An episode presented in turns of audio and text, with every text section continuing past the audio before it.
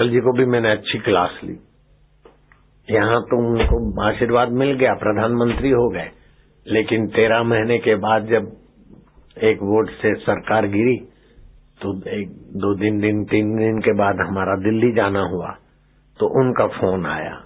हालाँकि मैंने किसी को बोला था कि अटल जी को बोलो फ़ोन करें। उनका फ़ोन आया। तो बोले बापू जी आपका दिल्ली में स्वागत है। मैं क्या क्या दिल्ली तुम्हारे अकेले की रह गई क्या? स्वागत करने का ठेका लेके बैठे हो। बोले, बापू जी, मैंने क्या गुनाह किया? मैं क्या जो हुआ? बातचीत हुआ? मैं क्या जो हुआ? हो गया? अब मैं जो बोलता हूँ, बोलो। बोलो, अटल बादशाह, अटल। बोले, बापू जी, मैं कहा हूँ? मेरा बात नहीं काटते। दम मारा मैंने अच्छी तरह से। अभी भी भगवान ने उनका शरीर रखा है, पूछ सकते हो।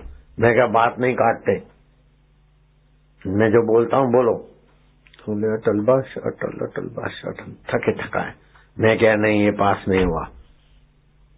पूरे मनोयोग से बोलो तो थोड़ा श्रद्धा से बोले। मैं क्या नहीं, और तीसरी बार बोलो।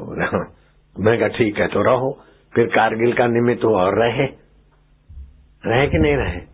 तो अपना इरादा पक्का करो, बस। God helps those who helps them self भगवान उसी को मदद करता है जो अपने, मेरा, अपना तो आज रात को